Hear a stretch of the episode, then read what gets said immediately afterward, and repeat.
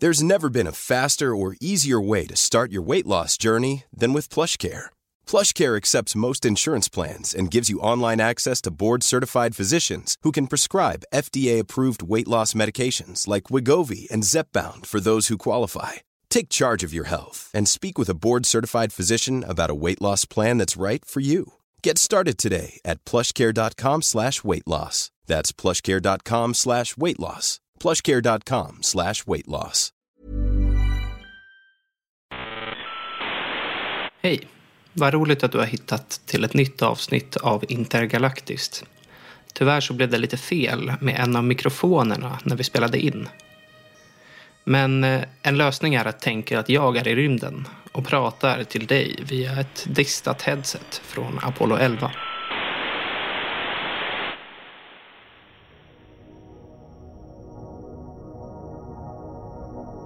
Viktor, visst har du katt? Jag har en katt, stämmer. Har du en katt eller flera katter? En katt. Tidigare har ju du sagt att du själv inte är så sugen på att åka till rymden. Men Nej. vad säger du om att skicka upp katten? Ja, men han skulle nog trivas rätt bra där tror jag. Han har lite problem med i och för sig att vara instängd eller så här, ha stängda dörrar omkring sig vilket verkar vara typiskt kattgrej. Så att, ja, jag får väl ta tillbaka det då. Han skulle inte vara så lämplig. Nej, också typiskt rymdgrej att ha stängda dörrar. Ja, exakt. Det går inte på något annat sätt tänker jag mig. Det har varit en katt i rymden som jag har kunnat hitta som har överlevt. Eh, Felicette hette den katten. Vet man om han eller hon tyckte att det var trevligt? Det, det såg jag inget om, men antagligen inte Nej. så trevligt.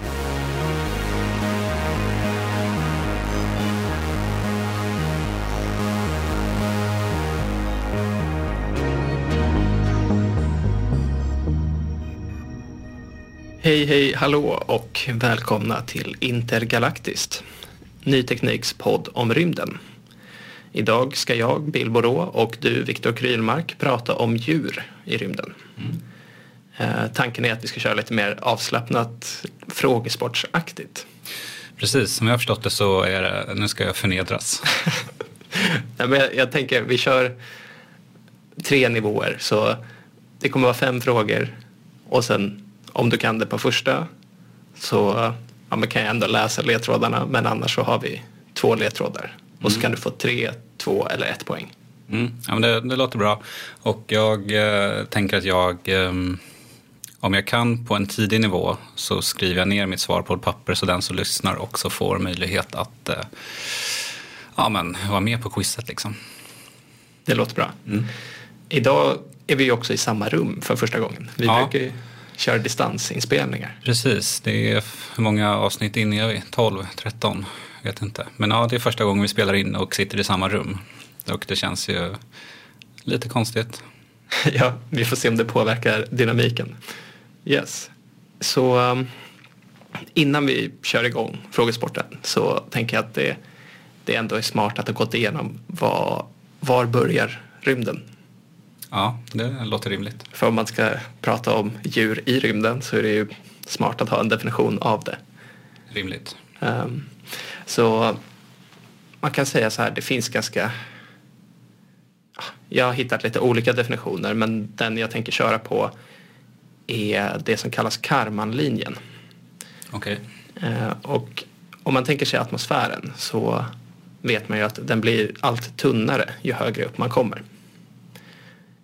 För ja, men, det är trycket och så liksom ja, trycks atmosfären ihop. Men ju högre upp du kommer så är det mindre som trycker och alltså är det en tunnare atmosfär. Det är mer luftig luft. Ehm, och ungefär 100 kilometer upp så finns den här tänkta linjen. Eh, Och man kan se den som liksom något sorts skal som går runt jorden. Men den, den finns ju inte på riktigt, det är ingen skarp gräns. Nej. Men över Karmanlinjen så kan inte vanliga flygplan flyga för atmosfären är för tunn. Och under linjen så kan man inte ha satelliter. Okej, ja, men tyd, tydlig brytgräns. Ja. Men eh, vad sa du, 100 kilometer? Ja, Okej. Mm. så det är, det är inte så långt till rymden då.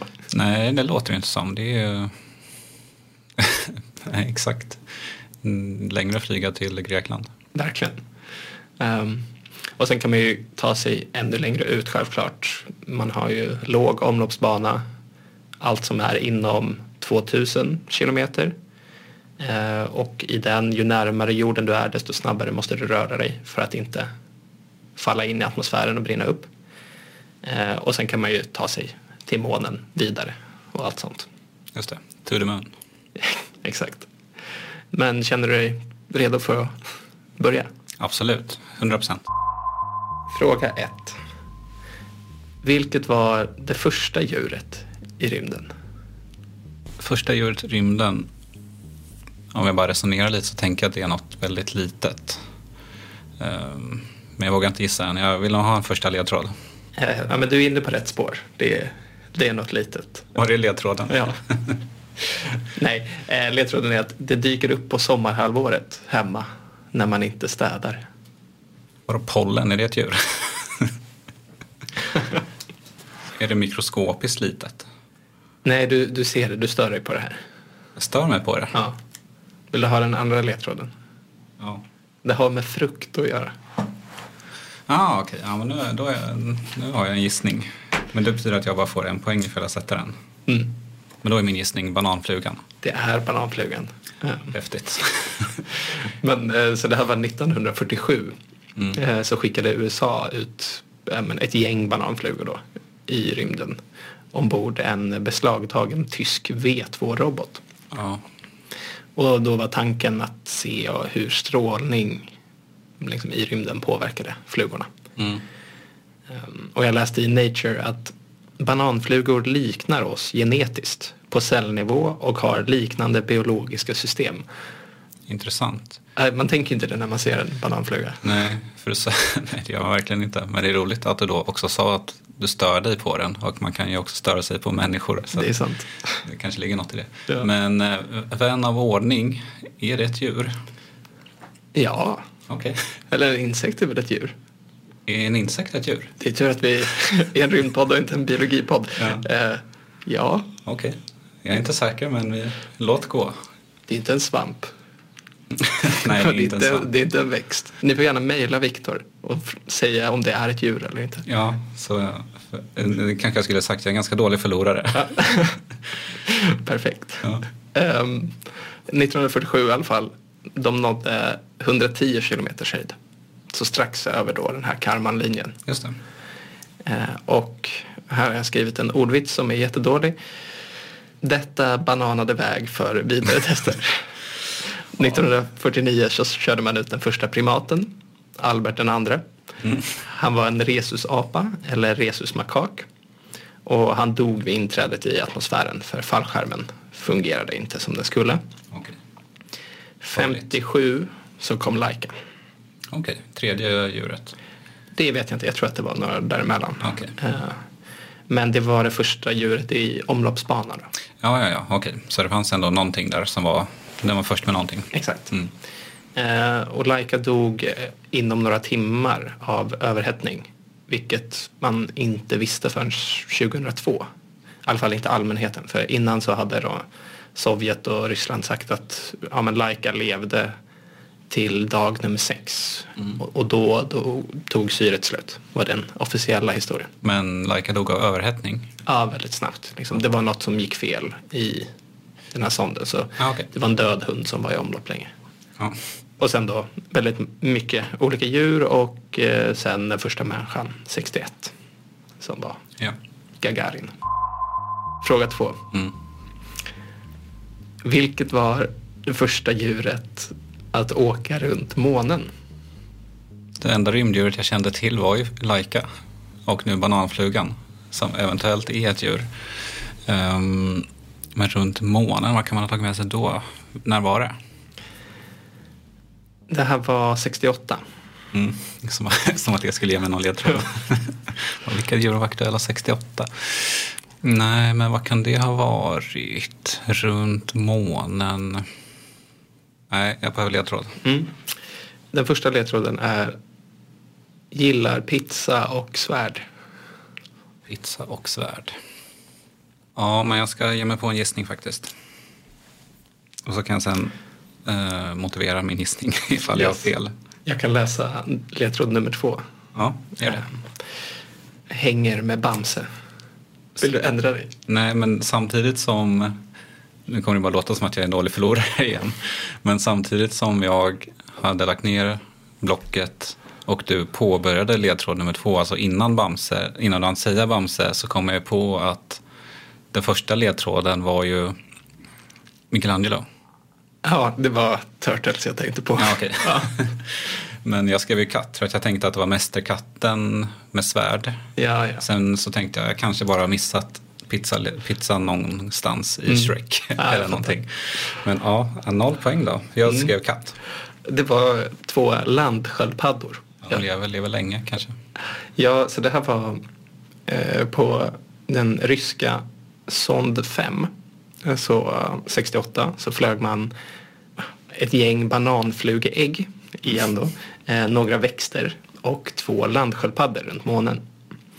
Eh, och man valde sköldpaddorna av den konstiga anledningen att de var enkla att spänna fast.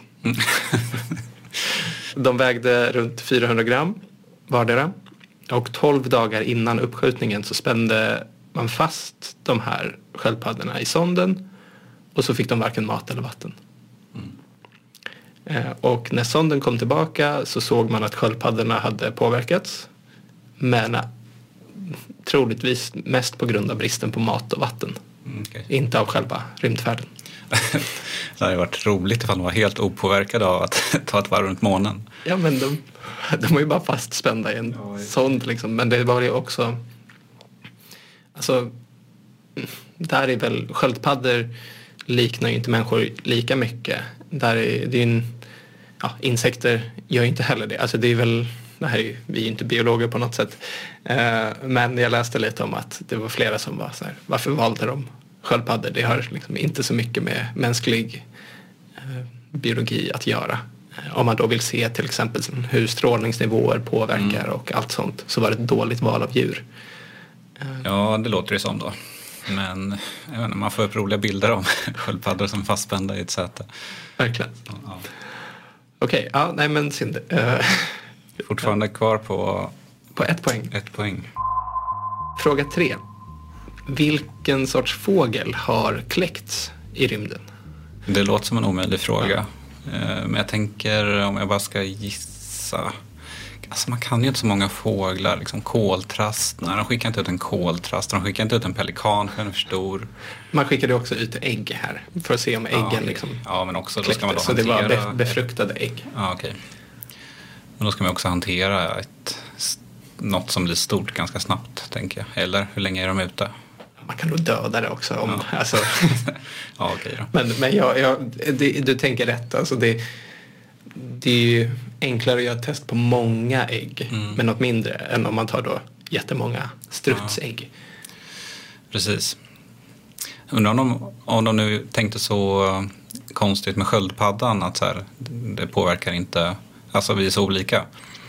Då tar de väl bara en fågel som känns lite exotisk. Så då gissar jag på kolibri. Mm, det är fel. Ja. Ehm, yes. Så den, den första ledtråden, det är väl lite av en rebus här. Så det jag skrivit är en iPhone i ett isbad.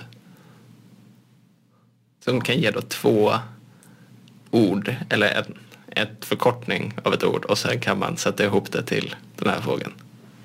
Fast det blir också bakvänt. Okej. Stark ledtråd.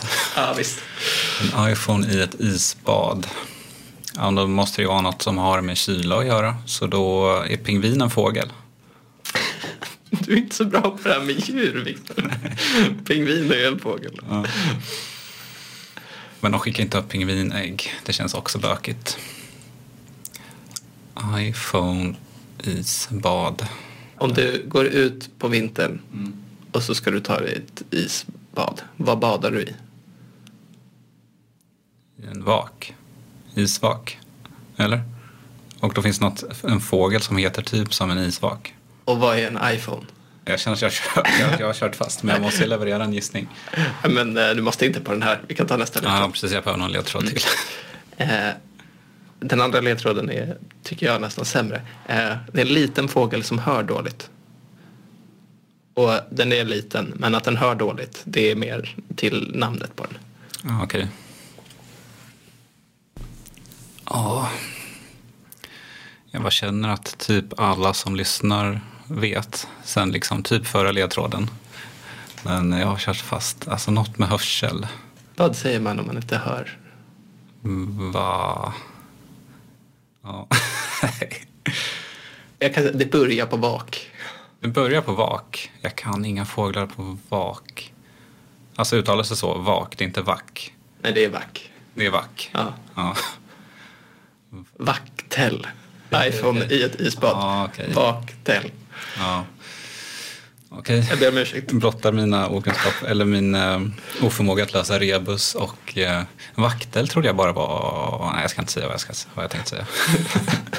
För man pratar ju bara om att man äter vaktelägg. Så tänkte jag att det var liksom fa, att det var fasen i den fågelns, att det var, att det var ett vaktelägg. Ja, okej. Och inte att det också fanns en vaktelfågel. Nej, nej, det, det finns. Ja. Det här var en japansk vaktel. Det är en sorts fasanfågel inom ordningen hönsfåglar. Eh, och man ville studera hur embryon utvecklas. Och därför så körde man upp, eh, tror jag, 48 befruktade ägg till den gamla rymdstationen Mir. Och man kunde se lite abnormiteter i embryoutvecklingen jämfört med kontrollgruppen på jorden. Och det var färre ägg också som faktiskt producerade en fågel. Okej. De ska ju göra lite tester med vaktel eh, för att få fram massa roliga nya djursorter. Alltså via, eh, vad heter de här, Colossal och så fanns något australiens, australiensiskt företag. Ja, det, ska de ta fram dronten med hjälp av vakten? Ja, jag vet inte om det är just dronten, men de ville göra liksom experiment. De ville liksom, poängen med att eh, odla fram massa gamla, gamla djur och också skapa nya djurvarianter är för att så här, man vill få bort eh, slaktat kött och då istället få fram nytt odlat kött som är bättre för alla. Och då kanske det är roligare att äta en odlad, eh, inte vet jag, måste jag komma på två roliga djur som kan vara roliga att mixa ihop. Ja, men säg då en elefant och en björn. Mm. Och så ska du lägga det på grillen istället för en, eh, en slaktad ko. Liksom. Och då är den här första varianten då odlad. Ja. Det låter lite som, har du läst eh, Margaret Atwoods bok Orcs and Crake? Nej. Bra bok för övrigt. Men där så finns det massa varianter av liksom, djurkorsningar som de har tagit fram av olika slag. Ehm, Det tog mig, alltså, jag tror jag läste den någon gång när jag var yngre och sen läste jag den igen ganska nyligen och då förstod jag namnen på djuren. Jag hade bara sett förbi det när jag var liten. Att det var liksom, ja, det är två faktiska djur som är kombinerade till ett. Då kommer vi in på fråga nummer fyra. Vilket djur har överlevt i rymdens vakuum? Vad innebär rymdens vakuum då? Alltså utanför en... eh, Alltså där man tänker sig att i filmer och tecknade serier när man åker ut bara utan rymddräkt och sen så exploderar ditt huvud. Typ. Ja, men här, här ska jag nog slänga till med en trepoängsgissning. Men du får gärna läsa vidare ledtrådarna. Ja, den första ledtråden är de är jätte, jättesmå. Ja, ja men då känner jag, mig, jag känner mig trygg i mitt val. Och den andra ledtråden är att deras namn tyder på att de är större än vad de är och att de går i ide. Bra, men det är björndjur. Det är björndjur. Snyggt. Ja, tack. Känns det bra? Ja, det känns jättebra. Nu är jag uppe på fyra poäng. Och eh, ja, björndjur har ju, varit, har ju blivit lite av en ny teknikfavorit. Verkligen. Vi skriver gärna om björndjur när det händer något kul med dem. Typ att ja, men det är kul med dem. De är ju typ odödliga. Man har testat alla möjliga sätt att få koll på dem. Men än så länge inget vad jag vet. Så det var inte alla som överlevde Nej. i rymden. Okej. Så jag kan eh, läsa upp lite om det. Ja. Så björndjur eller trögkrypare eller tardigrada som det också verkar kallas ehm, var svaret. Och det här experimentet som jag har läst om det var svenska forskare som låg bakom det. Eh, det var Ingmar Jönsson vid Högskolan i Kristianstad med kollegor som drog i det här. Och det man ville testa då var om björndjuren kunde klara två veckor av fullständigt vakuum, uttorkning och höga strålningsnivåer. Och då så drog man till Öland och Alvaret och så hämtade man lite björndjur. Det är tydligen där de finns. Mm-hmm. De finns väl på många ställen. Men... Intressant. Mm. Och som du sa så generellt så klarar ju de här djuren jättemycket. Ja. Eh, de har blivit nedkylda till 200 grader Celsius och i kortare perioder till minus 272 grader. Alltså nästan vid absoluta nollpunkten. Eh, men då har inte alla överlevt heller. Nej. Och det här var inte en barnlek för björndjuren. Eh, man gjorde olika tester. Eh, man slängde ut dem i vakuum och kosmisk strålning men det verkade inte vara något större problem. Det som var farligt för dem var UV-strålning eh, till, ja men, ja men från solen. Mm.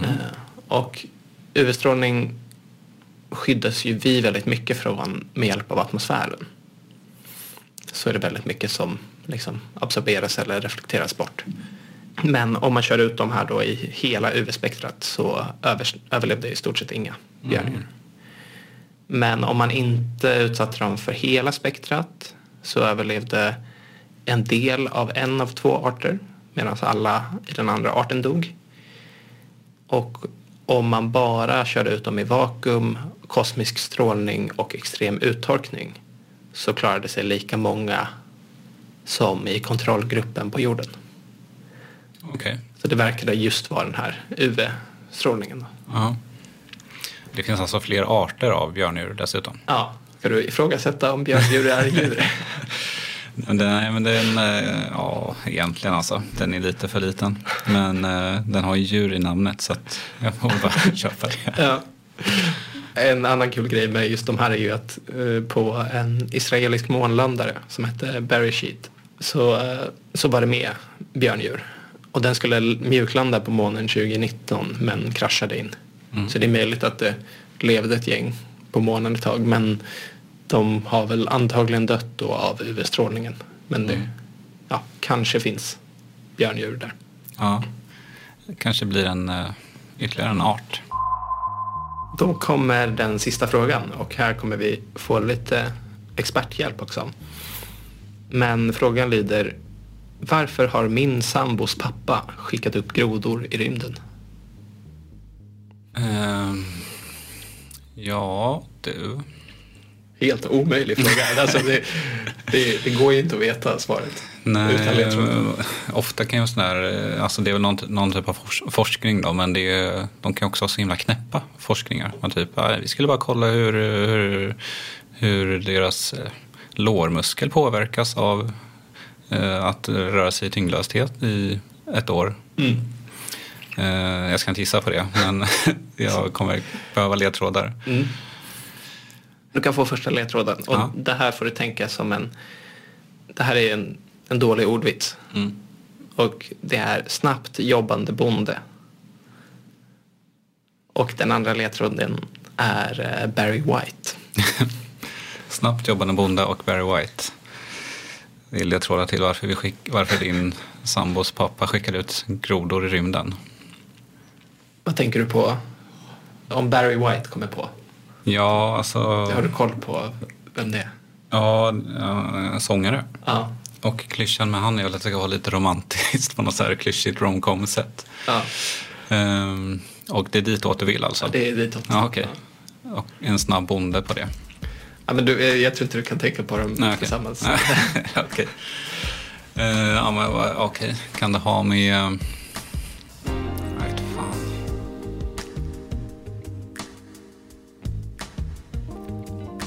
Uh, ja, men då... Om det ska vara... Om man tänker sig att det ska då vara en klyschig romantisk grej. De vill ju inte kolla ifall så här grodor blir kära i rymden utan de kanske snarare har med så här, inte vet jag reproduktion någonting? Ja, ja men det tycker jag är rätt. Jaha. Så, okay. Det har med fortplantning att göra. Jaha, okej. Okay. Fort fortplantning, Ja, ja. Det var snarare bonden. Ja, ehm, Jag är osäker på om du menade liksom en bonde i schackspel eller en riktig Ah. bonde. I alla fall. ehm, vi kommer få lite mer info om det här. Eh, och då är frågan, vem är då min flickväns pappa och varför har han gjort det här? Ja, mystiskt. Ja, jag ringde upp honom och frågade. Jag heter Erik Tillberg och jag eh, jobbade i rymdindustrin mellan slutet på 80-talet och eh, ett antal år in på 90-talet då på Svenska rymdbolaget och eh, European Space Agency. Och på rymdbolaget så var jag chef för någonting som heter rymdtillämpningar. Så Erik, eh, han jobbade på Rymdbolaget som ja, idag väl är Swedish Space Corporation. Eh, Okej. Och han jobbade som chef för rymdtillämpningar. Rymdtillämpningar det var den del på Rymdbolaget som hade hand om att ge forskare runt om i Europa möjlighet att göra experiment i tyngdlöst tillstånd. Och den möjligheten då som Rymdbolaget kunde erbjuda det var eh, så kallade eh, sondraketer eller sounding rockets. Och det är ju eh, raketer då som kan bära en så kallad nyttolast, payload. Och i den payloaden så kan man bygga ett antal experimentutrustningar och i dem så kan forskarna få möjlighet att utföra olika typer av experiment, bland annat då life science-experiment eh, i tyngdlöst tillstånd. Så just de här sondraketsprogrammen finns ju fortfarande och det händer ju då och då att vi skriver om det här på Ny Teknik också. Ehm, och då testar man ju diverse, men det här är ju raketer som då åker upp och sen kommer ner igen. Det är inte raketer som hamnar i omlopp eller så, så det är inte jättelånga tester. Nej. Men ändå ganska, ganska ballt jobb. Jag har frågat, ja, men när jag har pratat med min sambo så har hon tänkt att ja, men Erik var någon sorts glorifierad praktikant eller liksom bara jobbade någonstans. Men det, hon, hon blev själv förvånad när jag var så här, men varför har du inte sagt det här? Och ja, jag kanske borde ha frågat lite mer när man ses, eh, vilket jag kommer göra framöver. Ja. Synd för honom. ja. Eh, nej men eh, så de här grodorna de skickades då upp via ett av de här sondraketsprogrammen. Eller grodor och grodor, det var inte några levande grodor i det här fallet. Men det var via Texas som det hette. Var det, var det döda gro- grodor? Ja, så det här var mer fortplantningsgrejer. Så det är möjligt också att det var bara spermier och ägg. Jaha. Ehm, jag tror att vi kommer få ett bättre svar på den frågan. Skönt. Sondraketerna fanns ju då av, och finns fortfarande då av olika storlek. Texas som var det tyska programmet var ett av de första då som sändes upp från eh, Kiruna, S-range i norra Sverige. Och S-range är ju perfekt eh, just eh, tack vare var det ligger och att eh, raketen och, och nyttolasten då kan landa tryggt och säkert i de allra flesta fall eh, i de här stora områdena. Och Texas gav ungefär eh, 8 till 10 minuters microgravity. Sen kom det större raketer, bland annat på Maxus som gav dubbelt så lång tid, 15 minuter i microgravity. Då kunde man göra en ändå längre experiment. Så för att till slut svara på frågan varför skickade man upp grodor i rymden så får vi en liten historiegenomgång också. Eh, för ja, men det här är ju ett av många experiment och grodor är ett vanligt rymddjur tydligen. Grodor var någonting som man hade haft som ett experimentdjur ganska länge. Så vad jag vet så var det eh, Sovjet då som drog upp den första eh, grodan i rymden 1961 då, tillsammans med eh, möss och, och marsvin och eh, en eh, kosmonaut. Eh, sen så flög amerikanarna också grodor i början på 70-talet och vad man ville göra då och anledningen till experimenten det var ju att i Apollo-programmet så hade astronauterna upplevt eh, sjösjuka. Eh, balanssystemet påverkades så eh, när man då gjorde experiment här eh, med eh, grodor i omloppsbanan 1970 då ville man titta på hur påverkas örats balanssystem av eh, eh microgravity.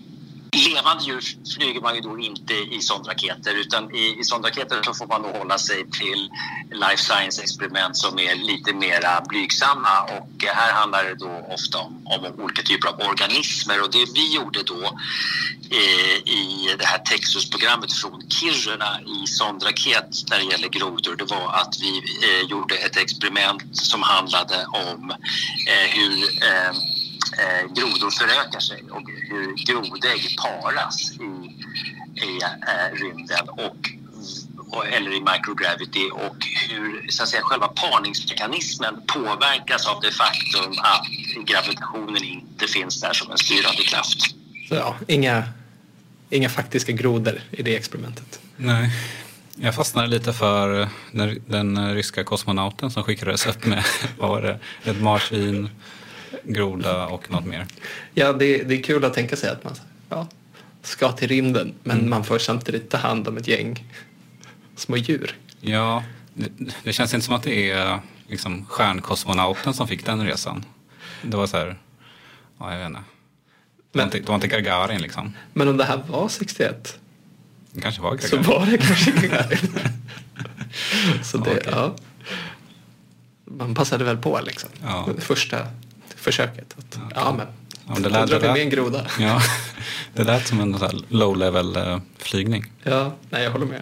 Ehm, vad tror du? Tror du att det här påverkade något då? När de gjorde testet? Att inte, alltså själva förökningen eller befruktningen av grodäggen? Ja, det tror jag.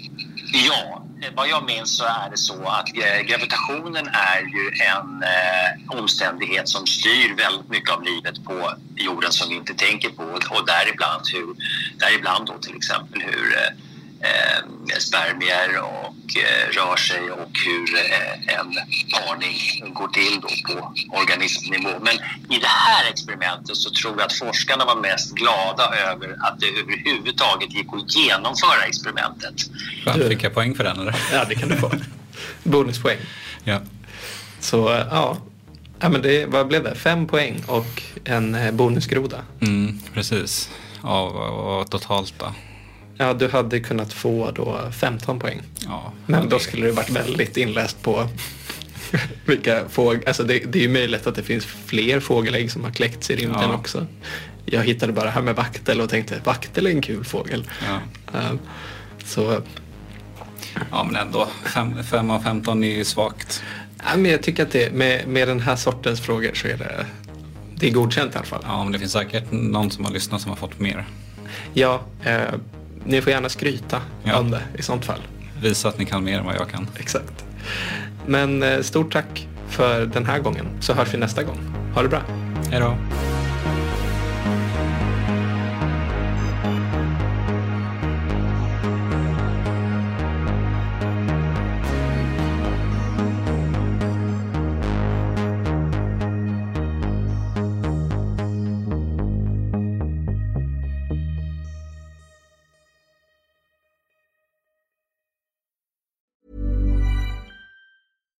Secret to summer ready skin is here. Osea's number one best selling Andaria algae body oil, clinically proven to instantly improve skin elasticity and transform dry skin to silky, soft, and unbelievably glowing. Its signature scent of freshly squeezed grapefruit, cypress, and mango mandarin transports you to sun kissed summer days. Get healthy, glowing skin for summer with clean vegan skincare from Osea. Get 10% off your first order site wide with code GLOW at OseaMalibu.com.